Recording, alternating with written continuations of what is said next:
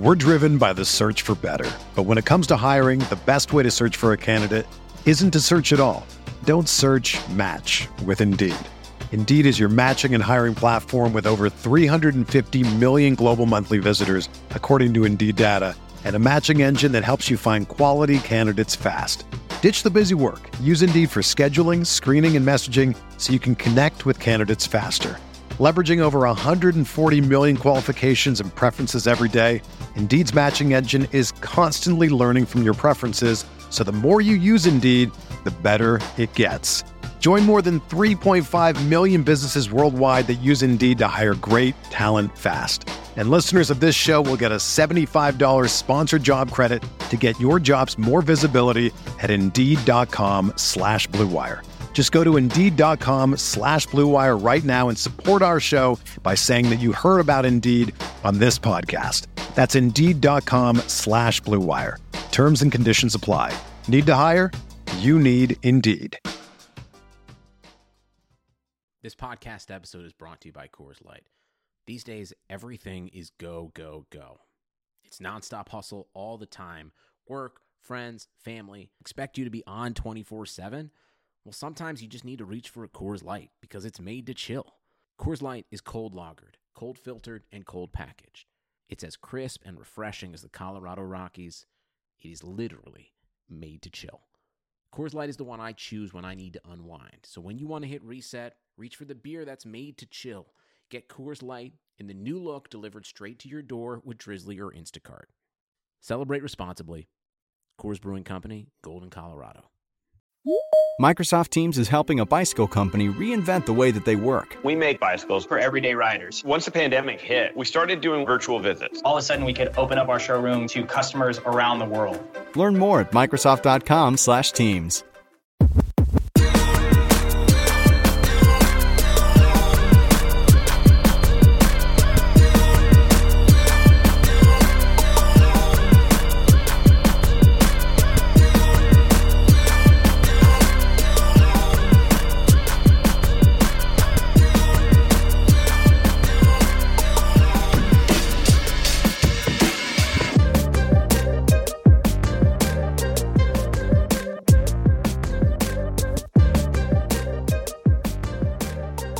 Welcome into the RotoWire NFL podcast brought to you by our friends over at Dynasty Owner. I'm your host, John McKechnie, joined as always by Mario Puig. We got a loaded show lined up for you guys today. We're going to be talking about a best ball that Mario and I are currently participating in. We're both uh, in very, very different draft slots, so we're going to kind of get into uh, how that draft slot informs how uh, we're approaching uh, the rest of our roster builds. Uh, so that'll be coming up in a little bit. We're also going to get into Mario's 35 round NFFC best ball. That is that's deep. You're you're getting you're really really getting into the weeds at, at round 35. I don't even That know is- who even is there.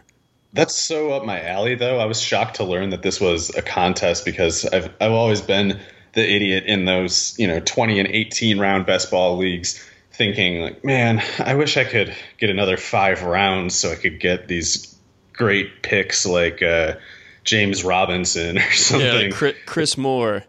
This is like- the year. Uh, my team's all right, but I really wish I could have added Tavian Feaster in the 21st round. Um, so anyway, this this draft is kind of interesting because uh, it, it's a different ecosystem when it's that long. But we'll we'll talk about that, and uh, certainly we'll have our, our best ball 10 example to kind of contrast with it. Yes, so looking forward to that. But uh, we had some breaking news happen. Uh, breaking, maybe not the best word here, but um, No, it is.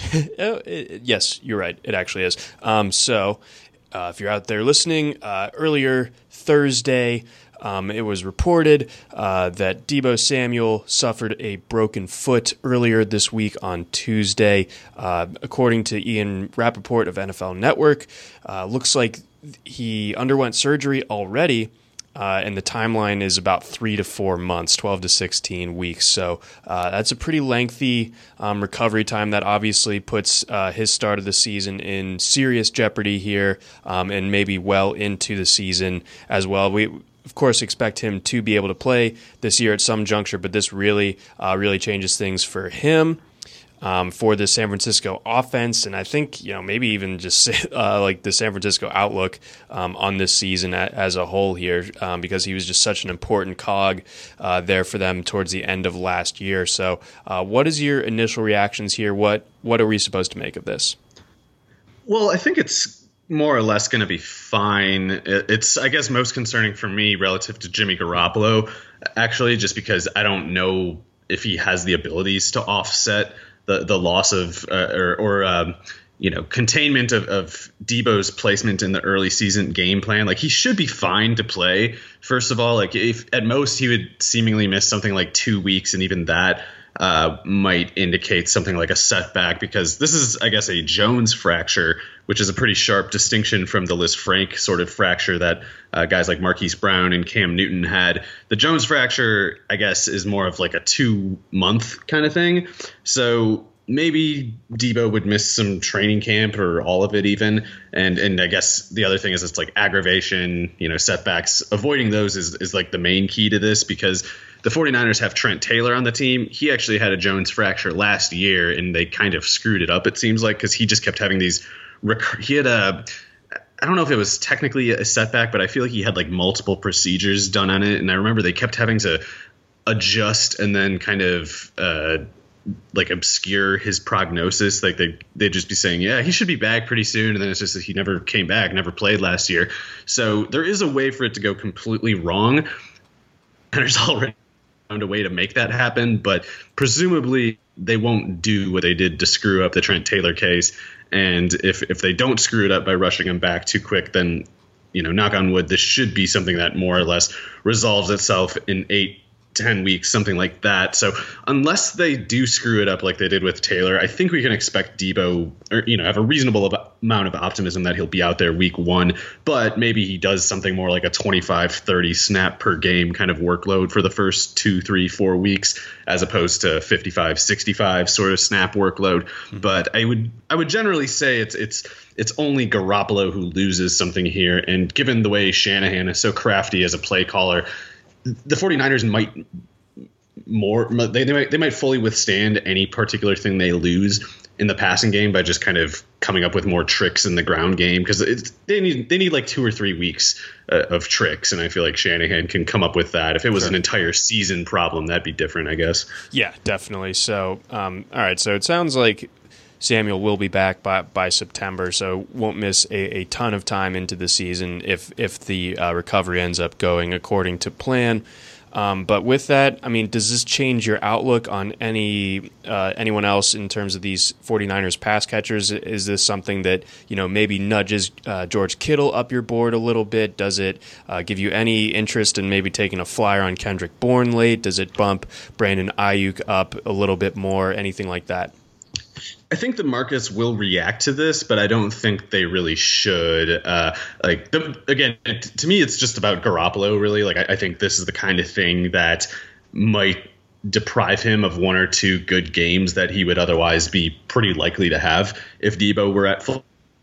But I don't think to. Um, like I think Kittle, first of all, is pretty much maxed out, and I think if people go elevating him on the basis of this injury, they're crazy. I don't. I, I think if anything, that guy's marked for regression, both because he's got a, a pretty long durability history that no one talks about, and because it's just it's really hard to continue for a third year in a row, two years of kind of like superhuman per target numbers. Like I, I know that he runs for eight and a half yards after the catch per catch because he's insanely good at running after the catch. But even the best players get hit with meaningly meaningless regression from time to time, and I think Kittle uh, is is kind of just due for that sort of arbitrary bad luck. And I, I, don't think that Deebo playing less creates a, any new ceiling for him. Like I feel like he's already there. Uh, Aiyuk, I would imagine, is who gets chased the most from yeah. this, and I won't have any part of that. Like I think he's fine for the scheme, but you know what? If Deebo's not on the field, that's one of those things where it starts to change the whole calculus of the offense. And whereas Aiyuk, I think, works perfectly fine in theory in the Shanahan offense with Kittle and Deebo on the field because the defense just can't, it can only give so much attention to Aiyuk at that point, and like the the ways that they, uh, you know, pay less attention are, are sort of things that he's good at exploiting if things do end up that way. But if, if there is no Deebo and if they're allowed to focus more on Aiyuk, then any sort of deficiency in his skill set matters more. And I, I, never really thought he showed as much skill as like his numbers and as, as much as the uh, NFL scouts thought that he showed at Arizona State because it was just these plays that happen over and over where he kind of just takes a, a slant that he, you know, he runs the slant well, whatever, but he runs for these, you know, 70 yard touchdowns because he splits the corner and the safety after, and there's there's no weak side linebacker uh, assisting in the, in the coverage. There's nobody getting in the middle of the field to disrupt this throwing lane. It's always there, and all he ever does is run a slant and then split the safety in the corner, and it's going to be tougher than that. So it's it's not something that where I just see the usage going straight to Aiyuk and, and him doing the same thing that he would have done otherwise, or like the same things that Deebo would have done with those targets. I think you have to assume a diminishing return, even if he gets more targets. And I don't think that's, uh, I don't think you can take that for granted either, because we could just as easily see them do sort of like a committee approach. Like Jalen Hurd might get, you know, 10 more snaps a game, and we might see Pettis and Bourne get a handful of more snaps. It might be something like that rather than anything new coming about. But well, I'll say either way, uh, I've, I've believed this the whole offseason. I think the the receiver that you buy in this team, uh, aside from Deebo, of course, is is pretty much Trent Taylor in the last round, and I I still think that, but it, it doesn't have anything to do with Deebo's injury. Oh, okay, just just based on you know your your. I think he'll displace Kendrick Bourne. Okay. Like I don't think Kendrick Bourne is that great. I think Kendrick Bourne's just like a swing backup type to Shanahan, and Taylor is the starting slot receiver if he's healthy. So he's got an injury history at this point. Like again, he was the Jones fracture last year, and it they they screwed it up a, a bunch of ways. But if he's fine now, I mean, before he broke his foot, I remember the San Francisco beat writers talking about how they thought he was going to lead the team in receptions last year. So I think that in the last round, you could do far worse than him to begin with. So I just hope that, you know, I, I, hope I can keep getting him there, and and I hope that this this Deebo injury doesn't result in Trent Taylor going in like the 15th round. Now, um, I expect Aiyuk to jump, and uh, I don't expect Taylor to jump. So fingers crossed there. Yeah, I'll I'll be personally a little bit surprised if if we see a mainstreaming of of Trent Taylor here. I think I think that you have it right where uh, Aiyuk you know the, the first round rookie um, sees the draft helium uh, way sooner um, than, than any sort of Trent Taylor bump. I think we will be well into August before like that sort of hype train maybe maybe starts coming out of camp. Let us hope. Um, so looking at, at Aiyuk one more time from from a different angle, just in terms of other receivers that you can get uh, in in similar parts of the draft as him. So you got like guys like James Washington, um, Denzel Mims, a fellow rookie. Um, I'll skip Alshon Jeffery because that's like a whole other can of worms. Um, Allen Lazard. So like, where do you where would you like view Aiyuk among that sort of tier? So I didn't really have any big problem with him at that price tag. Like he's going later on best ball tens the past week than James Washington. So I, th- I think that's reasonable. It's like that they're kind of similar categories of guys who are in passing games that could be pretty good, but aren't guaranteed guaranteed to be. Uh, they're, they're sort of fixed in their their functions, but they could both be good at those particular functions. And if if the offense as a whole is healthy enough, they might kind of go along for the ride. But I I don't think I want to pay more than that for Aiyuk, and I think he's definitely going to start costing more than that. And even at that original starting price, as much as I think it's justifiable to spend it on him, I'm still not the one making that pick. Like I'm taking these guys going later yet. Um, players like Randall Cobb and Laviska Shenault. I, I those two over um, Duke, and that was that was before we're talking the price increase. So I know I'm not going to get anything, uh, or I, I, would anticipate I'm not going to get any shares because I, I, just don't think I project him any better this year than Trent Taylor. And it's like why why would I pay you know four or five rounds more for for somebody that I just don't think is going to do more? Interesting. Yeah, that, no, that's a that's a good way um, of framing it. And just looking at the ADP right now, I see Antonio Brown sneaking into around the. Oh, Steven Sims. God, why is that still happening? Steven Sims down at uh, 220 in the best ball tens in the past uh, week, whereas Aiyuk was way up. Aiyuk's up at 187. People are taking Dede Westbrook over Steven Sims. I don't, I don't know what people are looking at. Anyway, yeah, there's there's some receivers that I like in this range quite a bit more than Aiyuk, even though uh, Aiyuk is not among the most poorly priced in the range, if that makes any sense. Yeah, definitely. Support for this podcast comes from Wild Turkey Kentucky Straight Bourbon Whiskey. Let's tune in to their one on one with Jamal, a real bartender from Old Fourth Ward in Atlanta. I really get into the backstory of whatever I'm pouring, out of respect. There are literally years of experience behind these bottles. Wild Turkey, same recipe since 1942. If you want a true classic, this is what you want to order. Wild Turkey. Wild Turkey Distilling Company, Lawrenceburg, Kentucky. Copyright 2020, Campari American, New York, New York. Never compromise, drink responsibly. Um, all right, so let's get into uh, the best ball that you and I are participating um, over on Best Ball 10s. So that means it's a full point PPR. Um, Mario, you had the third pick. I had the eleventh pick, and I was dreading having the you know a pick uh, at that stage because I you know you run into that tier of running backs that, that's very very difficult to sort out. Uh, yeah. W- would like to hear your opinion on some of those guys though, um, and then just kind of what it means for the rest of of uh, my draft. I've never been the the tight end in the first round type of guy, even at like Gronk's peak or anything like that. Um, so before we get to mine, let, us start uh, with you going with uh, Zeke at three. Yeah, so I guess this was kind of in the news since the last podcast too. But he, of course, was diagnosed with COVID, and I don't know if they've. If, I haven't seen any reports about when they think he was exposed and when he was tested and what sort of timeline they're looking at. But as of I want to say two days ago, they were saying he had no symptoms. That it was either a random test or a test that they did because they did some sort of like contact tracing, basically.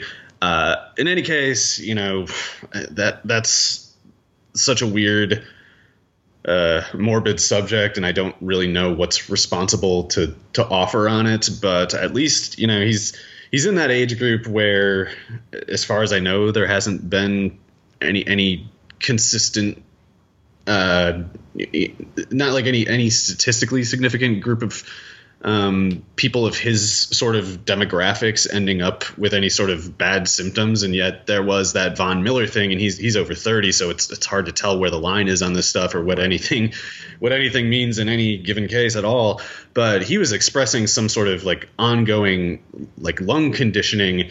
The, the difficulties like he was trying to build up his his wind break basically and he, he just couldn't do it uh, as as quickly as he thought he would when he was recovering. However, that was a, that was a few months ago, and I haven't heard anything about you know Von Miller still tr- uh, struggling to catch his breath. So hopefully that's well in the past for Von Miller because if it is well in the past for him, then a player like Zeke should be fine. But yeah, I did think about it for a second. I was like, I don't know. I guess like I, it felt like not enough was known about what it means for him to for me to not pick him at sure. the third pick when he would so when he would otherwise be like clearly the pick that I would make. So uh, felt a little anxious about it, but I, I, went ahead with him anyway because I I feel like if if everything were all equal.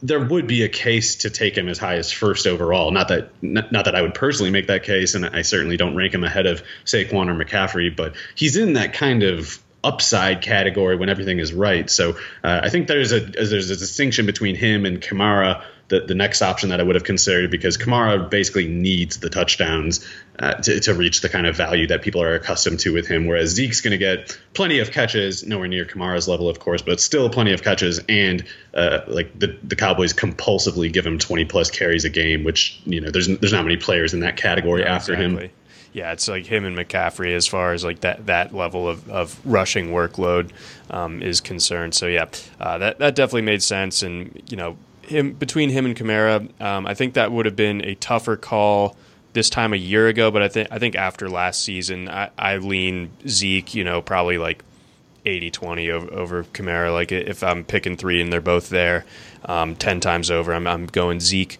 um, eight out of those times. Um, so for yeah. me, so for me, um, I was at pick eleven, um, and th- there was a, a, number of running backs there on the board that were appealing. Um, Austin Ekeler w- was there. Um, Derrick Henry and Nick Chubb had just gone off the board, so I I was looking at guys like Eckler, Kenyon Drake, uh, Miles Sanders, um, and so on. Uh, but know it, knowing the the guy that was picking twelfth. Um, I figured that he was he would have gone with Kelce, and I would I wouldn't have been able to get Kelce on the back end of of this wheel. So I just went with Kelce and just kind of hoped that he would help uh, sort out that running back group for me a little bit, and make make my choice a little bit easier. Um, I wanted to leave this w- with Kelce picking at this stage of the first round, so I just went with it. Um, I I just feel strongly, uh, especially in, in PPR. I think he's just you know, pretty much infallible. It's pretty hard to argue against him as the number one fantasy tight end. Um, and with, with the way that the board fell, um, I liked going with, with him over, you know, one of the receivers or one of those running backs there at at 11. So uh, that definitely changes my approach the rest of the draft. But um, I was happy to go with, with Kelce there, uh, leading things off. Yeah, 11, especially with the way that this particular draft order went about, 11 has to be the worst pick. Sorry, um, just because you're in that like that terrible point where the, I, I, I like Ekeler. I would have taken Ekeler, but there's still there's like that weekly floor drop off from Henry and Chubb and Mixon to, to Ekeler, if only because it's just Ekeler is kind of like the um the more affordable version of Kamara, where you know he has no shot at imitating the rushing functions of these guys that he's going right next to, but you're banking on him playing with a uh, in, staying involved in a passing game that's healthy enough to make up the difference. And you know, people get more spooked about the Chargers than they do the Saints because Drew Brees scores a lot of touchdowns, Tyrod Taylor generally has not, and so on. Um, but I, I probably would have gone Ekeler there just because the way that the markets are, are, looking right now in most drafts. Like it's it's just really difficult to get the running back kind of upside that you want after the fourth or fifth round or so.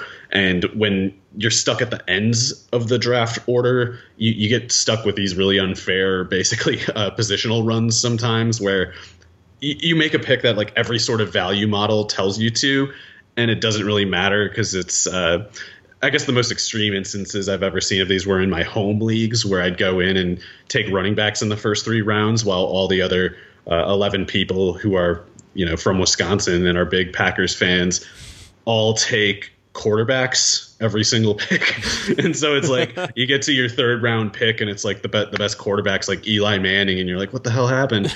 um, so yeah, when you're at the when you're at the, the the poles of the the draft order, and you go into that long whatever that is 24 23 pick stretch it's like there's a lot that can go wrong at the running back position in that wait. So that's that's what I probably would have done there. But yeah it's in terms of the value it's like I, I would have taken Ekeler, but if Dave had taken Miles Sanders and then Drake I wouldn't have known really what to do at the at the second pick. It's like I guess I would have uh, nothing wrong with Tel- uh, Travis Kelce, but I guess I would have had to take a receiver there because I, I, I wouldn't have wanted any of the running backs left. Like I I'm, I'm too uh, I'm too leery of, of Josh Jacobs and Aaron Jones to take them over a receiver like Tyreek Hill or Julio or Hopkins. Okay, yeah. So the way that, that I viewed it, um, I, I, figured that Ekeler w- would be gone after after the Kelsey pick. Um, I didn't know who who would be uh, next of of that uh, cluster of picks between uh, Drake, Sanders, or Jacobs. So Drake comes off the board with the first pick in round two. So I was stuck between uh, Sanders and Jacobs, and you know I did some. I take Sanders. Yeah. yeah. did some comparison shopping, and I like Jacobs a lot. Um, but it just feels like there's so much room for you know vo- for a volume increase for Sanders and like what he showed down the stretch last year when he was healthy and kind of that, that number one in Philly. Um, I had kind of forgotten how impressive he was d- down that stretch. Um, so you know, with, with that, I, I, know that Philadelphia just uh, lost one of their offensive linemen to an Achilles, so that that stinks for sure. But um, I still think that Sanders is, is leaps and bounds and uh, better than anyone else at, at running back in Philadelphia, and I don't think that he's going to come off the field necessarily on passing downs the way that uh, Jacobs, you know, probably will uh, between uh, Richard and uh, Lynn Bowden. So, and I know that Mayock has has kind of fluffed up Jacobs' pass catching and, and, saying that he'll he'll be a little bit more involved this year. If that's true, then I, I think Jacobs will, would have been a fine pick um, at at 13 or whatever. But I knew that Sanders would be involved in both, and I think that there's there was enough room for improvement from Sanders uh, this year on on a better team uh, than than the Raiders. So uh, yeah, yeah uh, sorry, real quick. Yeah, I think it was definitely the right pick because actually it's not often anymore that Sanders even gets that far in the draft order. Uh, like in the NFFC best ball draft that I did, I'm pretty sure he went seventh. Really? So or eighth, something like that. Like I took I took uh, Joe Mixon with my first pick, and somebody took Sanders before my pick. So uh, I think I think I had the tenth pick. It might have been so maybe maybe they took him ninth, and for some reason Mixon was available at ten. But in any case, people in the the high stakes leagues are taking Sanders consistently over Nick Chubb, and uh, they're, they're they're chasing him in the top eight, top ten now. Wow, that's that that might be a little bit rich for my blood. I certainly wouldn't take him over over Chubb, even even in PPR. Um, but or I. Yeah, I guess you're not surprised by that. yeah, we, I think we're, we're in lockstep on, on that one for sure. But um, yeah, either way, uh, Sanders had like re- really promising um, target share and and like you know what he was do the, the efficiency with his targets compared to Jacobs. So maybe you could argue that, that Jacobs has has room for improvement there, but um, I know for sure that, that Sanders already has that element of his game uh, nailed down, and it's going to be consistent. So I liked Sanders there. Um, so leaving this this uh, you know sort of wheel uh, at 11 and, and 14 with um, with Kelce um, and with Sanders. I just love the the receivers that I'm going to be able to get um, in the mid 30s enough to where I was fine with with leaving uh, the, the Tyreek Hill uh, types on the board there because I knew I was going to attack that that next tier down the line with with uh, my next selection. So that that's kind of the uh, we're we're not super far into this draft beyond that. Uh, we're just towards the end of the second round now. I know you just made your second pick uh, not too long ago, um, but yeah, that that's the way I wanted to set it up. I wanted to leave with at least one running back from picking at the end of the first, um, and then set myself up to attack receiver hard uh, in these next few rounds. Yeah, and I think that's in most cases the sort of approach you'll want to take is assuming that you get at least one really expensive running back early in, the first three rounds. And I, my personal ideal is to get two running backs in those first three. And the the thing that keeps occurring with me and it happened in this draft too is if I have one of the first three picks, I'm taking Lamar Jackson in the second round because I always take that running back, be it Christian McCaffrey, Saquon, Ezekiel Elliott, and then in the late second round, I don't like the running backs anymore. And my plan in the first place, regardless of where I'm positioned in the draft order, is I'm going to ha- hammer the wide receiver position in, in, rounds four through eight because there's there's just uh, you almost have to call it a surplus. I mean, with with how much of the league has gone three wide receiver, it's like in that NFFC league there's guys like Tyler Boyd and Christian Kirk who, in my opinion, have pretty obvious top 15 upside in PPR, and yet they're going in like the ninth round because there's there's just so much there's such a glut of of, of uh, receivers who who project for that kind of uh, you know 1,100 yard to 1,200 yard sort of baseline, and the people who are spending on Tyreek and Hopkins and, and Julio Chris Godwin, whoever in the second round, they're not necessarily picking those players because they're maybe taking their running backs at that point. Like unless you're in a draft full of the of true uh, zero running back sort of disciples, you, generally don't have the scenario where you get to the seventh and you're like, oh crap, I have to take a, you know, whatever, like Mecole Hardman as my wide receiver too. Like that doesn't really happen. It's like you can wait at receiver and still not really be tested for, for getting enough enough depth. Whereas at running back, it's pretty easy to get to the fourth round and just be like, I want to quit this draft.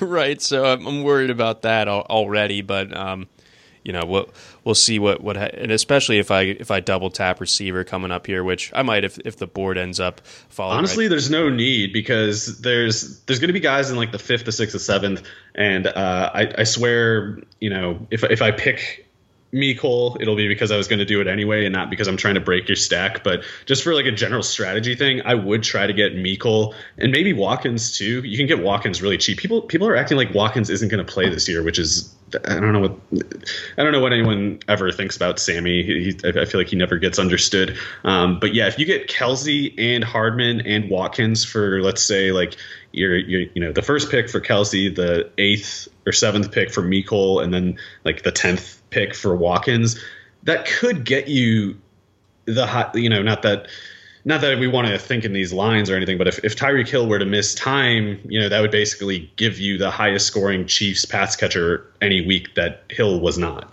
Man, yeah, that that would be a pretty legit setup. So um, that's something uh, that I'm definitely going to have to consider. But um, you know, talking about maybe not going to receivers there with, with those next picks in the mid 30s, um, I've noticed the internet um, has caught up or, or, started talking a little bit more about Calvin Ridley, someone that we focused on um, a couple weeks ago. And that's not to say that like we we started the hype train or anything, but I, have I'm just saying that I've noticed it's gotten noticeably louder. I, I've again huh. I, I, felt like I hadn't seen anything about Calvin Ridley until like early June, um, and then you know we talked about him on the on the podcast, and like this week he, has been like everyone everyone's like favorite sleeper. I'm on I'm on the really? Calvin Ridley hype train. Yeah, this this and that. So I've seen maybe it's just the uh, you know, Google listening to my thoughts enough to where like they're just going to put more Calvin Ridley things in front of me. Uh, but either way, I'm seeing it, man. Nice. I hadn't seen that. I had seen previous to our podcast uh, a handful of sharp people expressing, you know, Calvin Ridley optimism. So, uh, it, you know, John, if you want, and I, I guess I should have uh, seen to this before I, I, got into this podcast with you. Um, but in that we, we could maybe use this as, as a as a point to to switch toward that NFFC best ball draft, which I'm doing because it's it's well beyond the second round, sure. and I took Calvin Ridley in it. Uh, so let's see. Oops, I'm I'm actually on the clock. Sorry, guys. Um, well, while, I, you, while been, you're on the clock, I can hit this read here from our friends at Dynasty Owner. Oh yeah, you can do that. So before we switch on over to our NFFC discussion, we got a message from our friends over at Dynasty Owner. You guys have heard of them. The best fantasy football leagues are those where every owner constantly pays attention, responds to trade offers, changes their lineup, and are always looking to improve their team. There is no offseason for these owners. That's who you're challenging yourself against in Dynasty Owner, other elite fantasy football players who are committed to competing.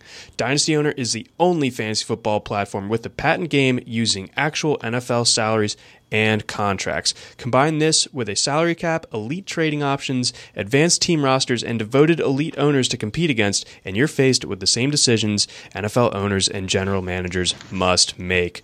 If you're ready to take on the best, then don't miss out. Join the waitlist at dynastyowner.com. That's dynastyowner.com. All right, Mario. So we were just talking about uh, the draft that, that you're that's ongoing for you, that you took Ridley in. Uh, have you made your selection yet? Yeah, I did, and it's it's going to sound very weird for a number of reasons, but we'll explain it. Uh, it's it's a different kind of economy with this sort of league because when it's 35 rounds, and it, it by the way, this this this uh, it's a $150 league, so it's it's different than the best ball 10s because it's like the high stakes best ball equivalent basically, and there's some sort of tournament payout structure that I didn't read because I'm stupid. But um, the basic difference is it's 35 rounds. It includes not just defenses like best ball 10 drafts do. It also includes team kickers, which I don't know what I'm going to do about that. Uh, I'll probably screw it up. I'm going to make every other pick perfectly because I handled kicker team kicker wrong or something. But um, because it's 35 rounds, the way I'm reading that is you can kind of pad, especially the receiver position, but also the running back position a little bit in the later rounds in a way that you can't at quarterback because quarterback, it's just, you know, we got like 22 starters who we're pretty sure are going to start all year. And then you're down to a bunch of guys who just don't really have secure playing time. And then that group itself is pretty thin. Like it'll, I think, be out uh, like we're probably going to see Nick Foles go off the board in this draft by like the 14th round or something because if if you can get three quarterbacks who are guaranteed to start all year, I feel like that's a pretty nice. Uh, it's good to have that at, at, quarterback because whereas you can pad your your running back and receiver positions late with guys who could who have uh, you know they're like practice squad and bottom of the roster types, but as long as they make the team, all that they really need is for someone ahead of them to get hurt to get on the field. And at, at quarterback, it's like some of these cases we can guess who would start in the event of an injury, and we we might even pick some of those players in this draft. But it's just going to be a lot easier to end up wasting a, a, backup quarterback kind of pick than it is a backup running back or receiver. So especially, it's basically like, do you want to do you want to go into the the, the year with uh, a third quarterback like Jalen Hurts, or would you rather go into the to the year with my third quarterback, who's Ryan Tannehill, uh, and just you know make like a Trent Taylor pick later instead of the I don't know Mike Williams pick that you that you got instead of the quarterbacks. Like that's that's the kind of trade off that I feel like mm. people are going to have to look at here. And so that's why I took Tannehill as my third quarterback in the eleventh round, and I took Dak Prescott in the fourth round. Which was six picks after someone took Kyler Murray in the fourth round. So uh, I've got Jimmy Garoppolo in the ninth round, Tannehill in the eleventh. I'm, I'm I think I'm set at quarterback now, and I, I, I, really like the way it looks because I think between the three, and by the way, that it's not just that it's the 35 round dynamic; it's the the touchdowns are six point per passing touchdown in this. So I feel like that raises the stakes. Like waiting on quarterback may well prove the right call in a league like this, but it's less likely to because of that six point distinction. And it, it also uh, doesn't create as much of like the rushing loophole specifically. So, like, if you're banking on Tyrod in every league giving you whatever 400 rushing yards to offset only throwing 22 passing touchdowns or whatever, in this league, it, it might not really make the difference you expect. And uh, so I've I've put a pretty high priority on having my quarterback position solved because there's there's still one guy in here who has uh, just like one quarterback, and I know that a lot of other people are going to be looking to get their backups and their third quarterback in, in these upcoming rounds. So I'm hoping that by taking Tannehill, someone I normally don't target, by the way, um, I'm hoping that by having him and Jimmy Garoppolo behind Dak, that I can just go hammering wide receiver and running back from this point. But I think I'm doing pretty good at those spots too. So I had the tenth pick. I took Joe Mixon, which surprised me. I didn't think he would be there. Uh, Miles Sanders, John, actually went seventh in this draft, That's which high. was not only not only ahead of Joe Mixon, it was ahead of Derrick Henry and Kenyon Drake. So Kenyon Drake was the pick immediately before mine. I have Mixon well ahead of him, so I was pretty uh, lucky to have that. Sure. And I knew what I was going to do. like when I saw Mixon, I was like, I'm definitely taking a running back with my second pick too, because Austin Ekeler and Nick Chubb are on the board. I bet one of them is going to make it back. And it wasn't Ekeler, but Chubb did. So I've got, oh in the, yeah, in the first round, I've got Mixon. The second round, I've got Chubb. Third round, I took AJ Brown. And this is because it's best ball and because it's kind of like this high stakes uh, tournament sort of scenario. I was more willing to take AJ Brown than I would than I would have been normally because the way I was thinking of it was basically who has the absolute highest upside at this pick, and I was choosing between AJ Brown and Mike Evans, Kenny Golladay, Odell Beckham, Amari Cooper. Those were those were the options, and I basically just thought, yeah, AJ Brown doesn't have as high of a floor as any of those guys, and uh, he he could kind of just disappear if the Titans can run all day, which they, they always do if they have the chance. But then I thought, well, not that I not that I want this to happen, but like if Derrick Henry got hurt, AJ Brown might go from like the eight to the highest scoring wide receiver since Antonio Brown. And so I took him there because it was like he's going to be good. It's that's not any. I'm not worried about AJ Brown having 800 yards this year. Um, I'm just worried about him having like four useful games that are huge and no other good ones. Mm-hmm. But I think he'll do at least that. So I'm not worried about getting less than that. If I can get more than that, you know, maybe, maybe my team w- w- would be cooking in that case. Um, but yeah, so I'll just I'll just read out the list here. It's Joe Mixon in the first, Nick Chubb in the second, AJ Brown in the third. I took Dak in the fourth because it, it wasn't clear at that point how the quarterbacks were going to work. Like I, people took Lamar Jackson earlier than usual by about six picks, Patrick Mahomes earlier by about the same amount. Like I said, Kyler Murray went six picks ahead of where I took Dak. So I was worried about getting to my sixth round pick and having to choose between like Carson Wentz and uh, I don't know, Daniel Jones or something like that. And I, I, don't want that kind of anxiety. So I just took Dak. I was like, this might be a reach, but whatever. I, I'm not worried about Dak. And the, the six points per passing touchdown is makes me pretty anxious about punting on quarterback. So I decided to just kind of settle it there then I then we got to the the favorite part of the draft for for me this year, which is when we get to hammer those mid round receivers because it's you, you, just can't screw up in that part of the draft if you're taking receivers. Like every pick, you're going to feel so smart because it's it's all it's all good. Uh, you can't really go wrong with Calvin Ridley, who I got in the fifth round after oh, Dak jealous. Prescott in the fourth. And uh, some of the picks that were after that were um, you know, the Seattle guys, I'm not getting much of them. I think they're closer to maxed out than people think, but they're not going to hurt anybody. Um, they're, they're obviously very good players. Terry McLaurin, who I love, Um, let's see, DJ Chark, really like him. It, Chark, McLaurin, and Ridley in that range of the draft are probably my three favorite picks.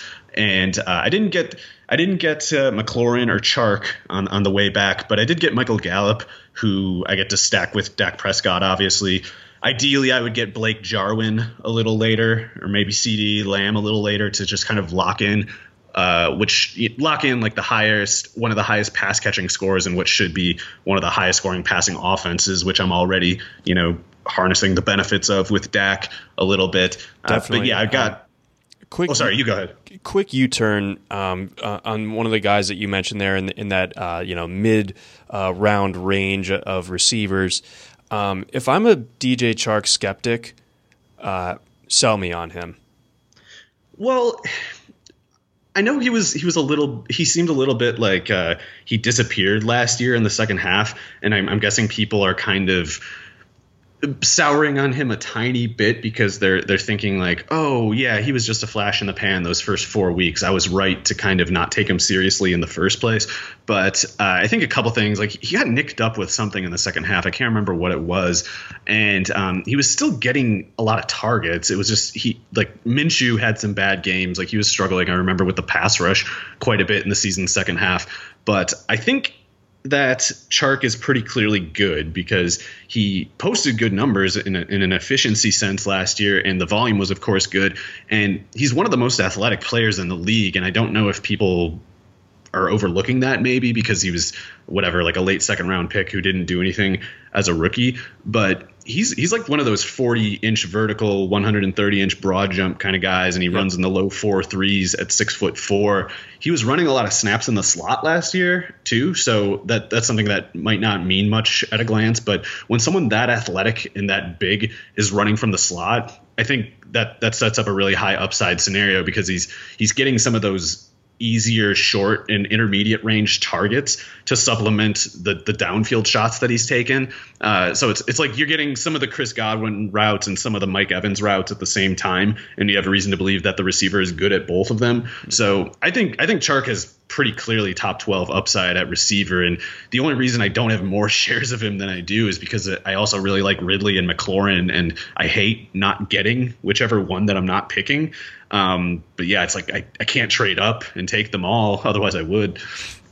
Yeah, yeah, okay. So that that's a, that's definitely a good case, and um, you know, I, I think I, w- I was surprised at, at how well he did uh, last year uh, relative to uh, his rookie season. I think I, I, got a little bit down on him after his rookie season, but um, like you said, the athleticism is certainly there, and, and the ankle injury late in the season uh, slowed his role. But um, you know he'll be back this year, and he'll be the that true number one um, for for the Jags. Yeah. Do you have any um, reservations just about this Jaguars offense or passing game in general with Minshew back there? I mean, I don't want to get really high hopes about it, and I, I, know I saw PFF say like Gardner Minshew had the higher grade between him and Kyler Murray as rookies, and that's stupid. But I think there's something to Minshew. Like if he was if he was just useless, if he wasn't any good, I have trouble explaining how he did what he did last year, even if it wasn't a full season, even if he had some bad games. It's like good quarterbacks who are veterans have some bad games. I'm not going to use a couple bad games in a rookie season as a reason to write him off. Like Minshew has shown a lot more to this point than Drew Lock, who goes something like three rounds earlier than him in most drafts that I've seen. So it's it's one of those things like I'm not feeling particularly safe about Minshew and and, and uh, you know, he's he's he's one of those guys who might be better in fantasy than real life anyway. Like he might have turnover proneness in real life, something like that. But he ran for a lot of yards last year, and he didn't score any rushing touchdowns. So it's something has to give there. Like he either will run for fewer yards and and have a similar touchdown rate or he's going to have a flurry of rushing touchdowns and if he's running well and if he's if he's throwing as well as he did last year and he's got not just Chark, but Laviska Shenault now. And I, I, think, by the way, Laviska Shenault is someone you'll want to try to stack with DJ Chark if you take them in best ball because he's going, he goes later in some drafts than others, but I think uh, Dede Westbrook is just going way too high, and you'll you'll want to get either Chark with Shenault or Chark with Conley in your best ball stacks because uh, maybe even Conley would be the better stack option because it, that's one of those deals like if if neither of those two is going deep, then the Jags just aren't really throwing the ball deep that day, uh, which could happen. But if you can get Conley in like the twentieth round to to get yourself what is functionally just insurance that in the event that Chark doesn't go deep, that you get points anyway. It's like that's you know a pretty low risk insurance policy that could that could actually be pretty beneficial to you. So that's that's why the structural reasons of the the stacks can pay off. It's just basically like if if the price is low enough, you're just getting kind of like free assurance on the prior asset, and there's there's even the chance, especially when you're talking to Shenault and Chark, there's a chance that they're just both good if if Minshew can hold up his peripherals from last year. You sound like a business school guy. What is this? Oh yeah, I'm a I'm a business school guy for sure. um, I'm uh I'm always looking for ways to undermine labor. oh God. Um, so shifting gears off of um off of the Jags for a second and, and looking a little bit closer at at this uh, class of receivers, are there any obvious uh, landmines to you that, that people continue to fall for? Um, you know, in the fifth to the eighth round, as far as uh, those receivers go. Yeah, I don't want to call them landmines because I think they're all going to be good players. Like I don't, I don't think you'll lose this year because you picked these guys. Um, well, actually, I think you might lose this year because of your Diontae Johnson picks, the people who keep taking him in like the fifth round. But uh, I also don't really like the Seattle pair because Tyler Lockett and DK Metcalf are both uh, I guess Metcalf isn't at max efficiency, but Lockett is. Lockett is insanely efficient. I don't understand how that guy gets the numbers that he does, catching you know 80% of his targets every year at uh, 10 plus yards a target. But um, that's that's a player who's too good to disappear, you know. And I'm I'm seeing people paying for Metcalf at these prices that uh, you either have to project more targets, and if you do, they almost necessar- necessarily need to be at the expense of Lockett, which I, I just don't consider a possibility, or you have to believe the, the Seahawks throw more, or you have to believe that Metcalf does more per target than he did last year. Now, he only caught 57 of his 100 targets. I would expect him to be more like a 65, 62% catch rate kind of guy going forward. And if, if he, you know, progressed to that mean, we're over a thousand yards now, but he wasn't over a thousand yards last year. Is is like 970 or whatever. So at least because there's guys like McLaurin there and guys like um, Chark even Gallup is like I, I, would rather have Gallup and you know certainly Calvin Ridley. Like I don't think that Lockett and Metcalf offer you enough upside, or, or, I should say plausible upside, because they basically need the other to get hurt, or they need Brian Schottenheimer to get kidnapped before that the passing game will be enough to to get both of those or either of those I should say receivers to their ceilings. Whereas in my opinion, guys like McLaurin, it's just a clear runway; they can just go nuts as it is. Uh, also, DeVante Parker I think is in that category for me. Like he's a good player, and I don't think you got to worry about him just like disappearing on you. But I do think you're running a risk of taking guys like Metcalf, Lockett, uh, uh, sorry, DeVante Parker, and I think you risk getting them seeing your 13 and a half points per week or whatever and thinking like, oh, that's nice. And then you look at the team beating you. It's like they have Terry McLaurin who you passed on. Mm. Um, so that's that's how I see it breaking down. It's like those guys won't hurt you, but you're you're passing up some real big upside. Okay, yeah, and it, the that is the most frustrating thing when it comes to Seattle because it feels like they're just putting a, a ceiling on themselves by not oh, turning yeah. Russell Wilson loose. And, you know, I'm not sold enough on any of those running backs that they have to even come close to making a case for why they have their offense split that way. But, um, you know, lo- looking at it um, from tw- in 2018, uh, Seattle uh, threw it only 47.5% of the time. Last year, there was a 7% increase up to 54.3, and that, that was still only good enough for 27th in the league, but it, it certainly would, you know, I think it qualifies as a step in the, in the right direction. So, what if, you know, say, for instance, Seattle continues down that that road and maybe you know ends up being top 20 in pass rate do you think that that, that would be something that uh, is a feasible and b something that would make you reconsider. I mean, uh, there's no way of knowing it ahead, ahead of time, uh, right? But you know, I, would that be something that that raises the ceilings for both uh, Lockett and and um, DK for you? Well, if Wilson throws more, then it's it's automatic. I mean, it would it would be a settled matter. Lockett and Metcalf will go as far as that team wants to take them.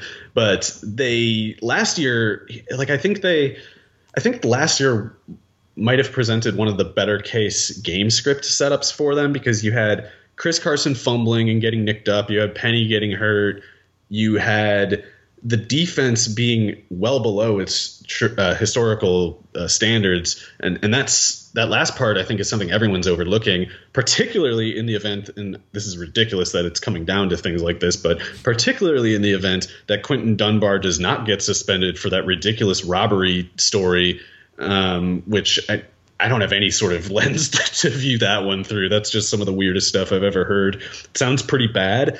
Uh, but I, I also haven't heard any, and I haven't seen any reports ever, ever, since he like turned himself in, him and the DeAndre Baker incident. Yep, but if Quinton dogs. Dunbar, if Dunbar is not suspended, he's maybe a better corner than Shaquill Griffin, who's a really good corner and the only good one they had last year. Like last year, it was pretty easy. You went against the Seahawks. What you do is you go three wide because they stay in the four-three base. They'd rather have KJ Wright covering your slot receiver than their uh, third corner. So that's that's how bad they were at corner last year. And then the, the second corner, who's still on the field, they can't even find a way to hide this guy, Tre Flowers. You just go at him every play. You throw the ball at the slot receiver who's on the linebacker, and if you're not, you throw it at Tre Flowers because he'll just like interfere with the receiver every time.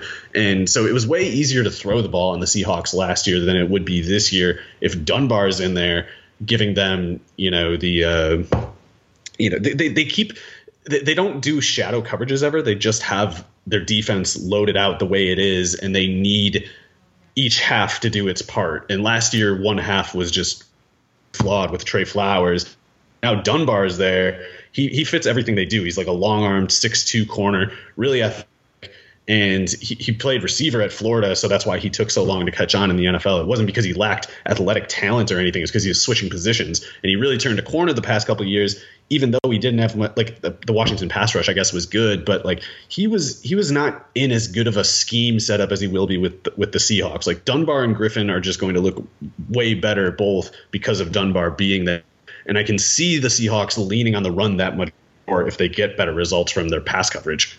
Interesting. Okay. All right. So that that all tracks for Sorry sure. that it's so roundabout, but it's like basically, yeah, Dunbar might keep the points down if he doesn't go to jail forever for I guess just robbing Fake card watches. games yeah. or something. Yeah. yeah, I don't know what the, too weird. I don't have anything on that. That was such like a oh my god. Um but yeah, cartoonish. I, I, see. I see what you mean though when when it comes to Seattle just being being good with you know getting into game scripts where they just are running out the clock because their their defense uh, is, is you know preventing them from ever falling behind. And, you know, in, in that case, you don't need Russell Wilson chucking it 35 times and exposing him to getting sacked. He gets sacked a lot. So anytime that you can. Oh, it's bad. The, there's no justification for what they do, but that is the way their their broken brains work. However, yeah, you know, because if it worked seven years ago, it, it has to work now.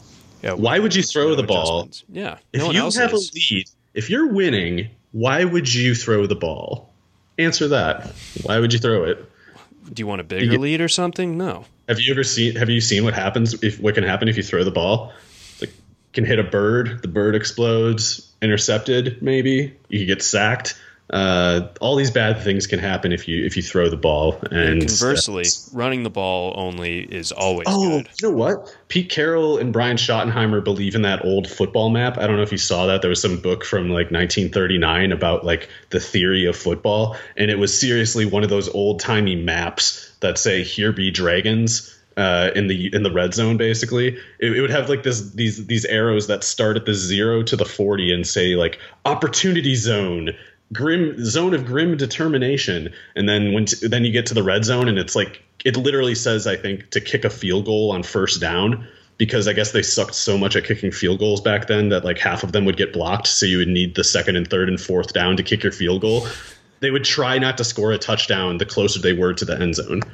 Like that's that's that's kind of the um, that's that's that's Pete Carroll's like football ancestor, his his his, his immediate ancestor. My God. Um, you should look it up. It was it was an awesome. It, it's it's amazing how stupid people were back then. It's like we're we're dumb now, and we were even dumber back then. At least we have cool visualizations to let us know how dumb we are nowadays, though. Um, do you have any other uh, last uh, thoughts you wanted to throw out there on your approach for the, for this uh, NFFC best ball? Uh, well, I, I, took Will Fuller after Gallup, and that's just because I'm a Fuller truther. I think he works great for best ball setups. Uh, took Tevin Coleman after that. I take Will Fuller and Tevin Coleman in every draft. I'm probably going to take Sammy Watkins later because it's just what I what my it's what my role is. Um, but yeah, I'm gonna to be serious. I'm gonna try to get some more shares of like running backs who I think could could get snaps if other guys get hurt, um, and you know just just hope that my prospect background gives me an edge on some of these later picks where I'm assuming some of these other guys are going to have to just be taking names they've never seen before. Yeah, I think that, that that's definitely going to play to your strengths. The, the, longer that this thing goes on, that um, you know that that definitely uh, will will tilt the field in your favor. You know exactly those those wide receiver fives on, on certain teams. It just these guys the avenue. These guys are going to take like Tim Brown in the twentieth round or something. Bozos. Um, yeah. All right, that's going to wrap things up for today's show. From Mario Puig, I'm John McKechnie. Thanks for listening to the RotoWire NFL podcast brought to you by Dynasty